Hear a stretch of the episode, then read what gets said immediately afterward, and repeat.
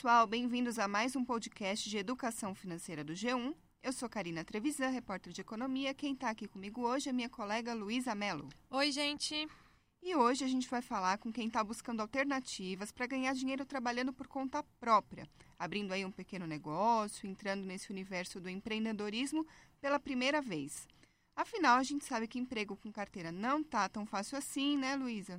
Não mesmo, Karina, e por isso tem muito trabalhador que parte para o que a gente chama de empreendedorismo por necessidade. Bom, mas é preciso saber que para trabalhar por conta própria é preciso ter muita organização financeira, disciplina, preparação. Se esse é um universo totalmente novo para você, fique por aqui porque a gente separou várias dicas para tentar te ajudar.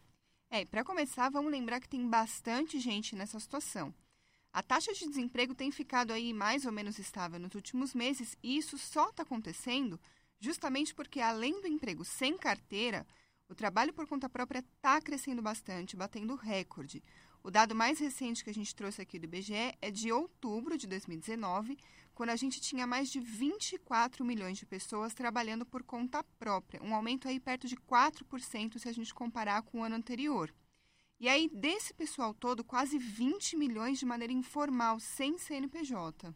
É, Karina, como você disse, é bastante gente nessa situação. Alguém que não consegue voltar para o mercado e abre um pequeno negócio para vender bolo caseiro, por exemplo, ou vai abrir uma loja para vender pela internet, ou vai prestar algum tipo de serviço. Enfim, se você que está nos ouvindo é uma dessas pessoas, se você está partindo para um trabalho por conta própria, vai abrir um pequeno negócio, vamos então para as nossas dicas. Vamos lá. A primeira delas, pessoal, é planejamento. Antes de começar, você precisa ter dois números em mente.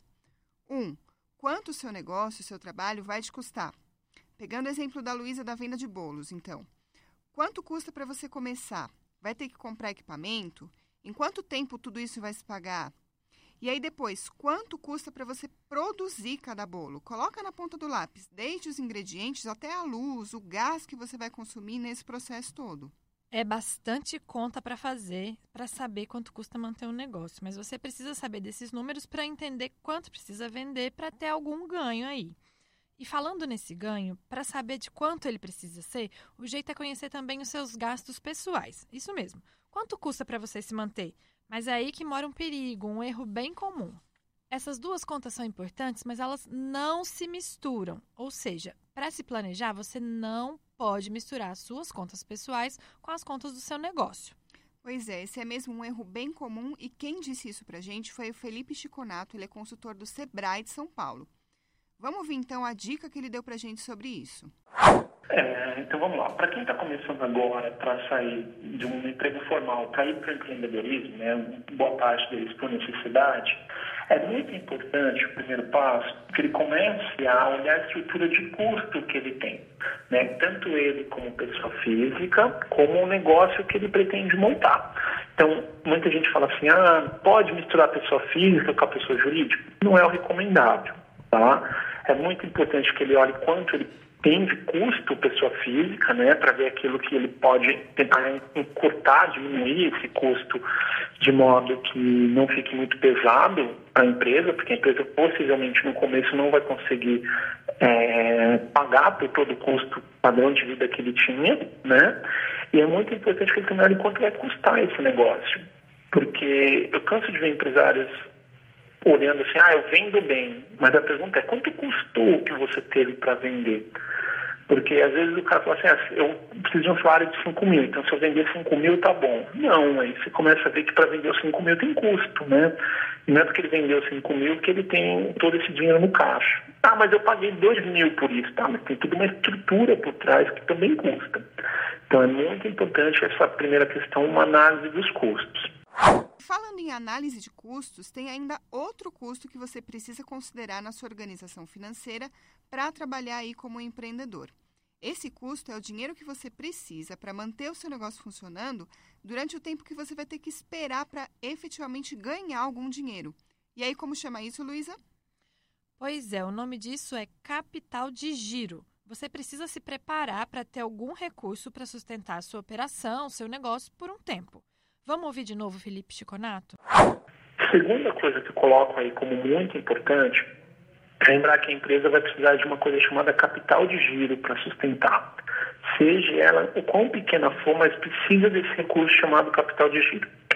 E o que é esse capital de giro? É o dinheiro que eu vou precisar entre iniciar o meu negócio, tá? comprar do meu fornecedor, vender para o meu cliente e receber. Ou seja, eu fico um período aí sem dinheiro. É, a gente pode perceber então que gerir uma empresa, o nosso negócio próprio, ainda que seja bem pequeno, né? É uma coisa bem diferente do que organizar os nossos gastos pessoais. Não é simplesmente anotar o que entra e o que sai. Os números precisam ser organizados de uma maneira diferente, pensados de uma maneira diferente. Porque só assim você vai conseguir saber com exatidão se o seu negócio vai bem ou se ele vai mal, se ele está saudável ou não, se está dando lucro, se está prejuízo. Pode parecer aí um exagero que eu vou dizer, mas é verdade. Um balanço mal feito por um empresário, por um pequeno empreendedor, pode levar a uma conclusão errada sobre o negócio. Você pode achar que está lucrando, mas na verdade não está. E tudo isso porque você não fez os cálculos da maneira correta. É, e para quem está começando agora, realmente pode ser difícil se acostumar a contar dinheiro de maneira diferente. Mas como a gente está comentando aqui, é uma coisa necessária. Então, vale a pena investir um tempo em capacitação, em preparação. Mesmo que você esteja numa situação mais apertada, tem cursos gratuitos online, por exemplo, que ensinam a fazer os balanços que você vai precisar. Mostram, por exemplo, a diferença de um balanço feito pelo regime de caixa e pelo regime de competência. São cálculos simples e que vão te ajudar muito a entender a situação do seu negócio. Mas por serem desconhecidos por muita gente, esses cálculos podem parecer muito complicados. É, o Felipe Chiconato também falou para a gente sobre a importância de aprender a lidar com os números antes de empreender, Luísa. Olha só o que ele disse. Outra coisa que o empresário não sabe fazer é dimensionar se aquele negócio dá lucro ou prejuízo, porque existe um método para isso, é um método do regime de competência, utilizando uma ferramenta chamada demonstrativo de resultado do exercício, e aí eu diria que quase 70%, 80% dos empresários não sabem dizer se a empresa dá lucro quando você pergunta dessa forma. Parece um monstro de sete cabeças, mas não é. É bem simples. O Sebrae, inclusive, tem várias capacitações sobre esse assunto de, de apuração de resultados. Tem um curso online sobre isso gratuito, tem cursos presenciais com consultoria que tem um investimento bem acessível, mas é, é bem legal de fazer, assim, não é difícil. Bom, agora que a gente já falou um pouco sobre números, planejamento, organização e como tudo isso é importante, né? Vamos também abordar outro ponto aqui que é qual é a ideia que você tem para o seu negócio. Você precisa avaliar se ela é válida, entender qual é o tamanho do risco que você está correndo, quais são as suas possibilidades. Isso aí, a primeira coisa a se pensar quando a gente vai abrir um negócio, claro, é que negócio vai ser esse? Para te ajudar nessa escolha, tem algumas coisas que você pode se perguntar. A primeira delas é: o que você tem facilidade para fazer? No que você é bom? Depois, como você pode transformar isso em algo que seja útil para clientes, em algo que as pessoas queiram consumir? É, e pense também nas suas possibilidades, né? O quanto você está disposto a investir, qual é o tamanho que o seu negócio precisa e pode ter. É importante para a gente não acabar aí dando o famoso passo maior que a perna, né, Luísa? Com certeza. Vamos ouvir mais uma vez o comentário do Felipe Chiconato. Só o fato de empreender tem risco tá? Isso é um fato, não tem como a gente correr, é um risco alto. Mas existem maneiras da gente mitigar esse risco, diminuir ele. Então, o primeiro negócio que eu olharia é inverter esse negócio. Ao invés de falar o que eu quero fazer tal, eu listaria todos os recursos que eu tenho. Então, assim, entenda como recurso desde dinheiro, uma máquina, um carro, uma experiência que eu tenho, algum contato. E aí eu faria o que a gente chama de brainstorm, né? O toral de parpite, vamos falar no, no mineirês é, faz um toral de parpite do que dá para ser feito com isso e dentre isso eu começo a listar para esse negócio quais que eu tenho maior chance de sucesso, baseado em demanda, estrutura de investimento inicial, é, quantidade de que eu tenho ali versus que a pessoa consome isso mensalmente e eu começo a estruturar um negócio por aí. Por quê? Tecnicamente eu vou ter um recurso de investimento baixo, tudo bem? E aí eu tenho uma, uma chance, uma forma que a gente fala, dá para sentir o mercado melhor. Uma outra forma é fazer uma análise de mercado bem feita e tentar empreender na dor do seu cliente. E lembra assim, análise de mercado não é para perguntar para mãe, para pai, mãe, amigo, porque a gente tende a induzir eles a falar o que a gente quer. Então assim, ah, você gosta de hambúrguer artesanal, você come, você vai perguntar para seus amigos, você está induzindo a resposta. Né? É perguntar uma pergunta mais aberta e deixar eles falarem no primeiro momento para você ver o que, que eles estão reclamando, quais são as dores deles. Se ele reclama de opção de lazer, se ele reclama de, de opções de, é, de comodidade, de facilidade, como você conseguiria resolver esse problema dos que estão aí ao seu entorno.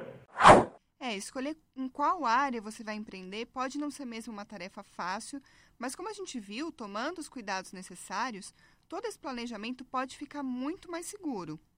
Pois é, Karina, para quem é empreendedor. Pois é, Karina, para quem é empreendedor de primeira viagem, pode parecer ainda mais difícil. Mas se esse é o caso de você que está nos ouvindo, a gente espera ter te ajudado a começar a pensar no seu planejamento e organização para finalmente conseguir abrir o seu negócio. É isso aí, hoje a gente vai ficando por aqui, mas na semana que vem tem assunto novo aqui no nosso podcast. Até lá então. Até mais!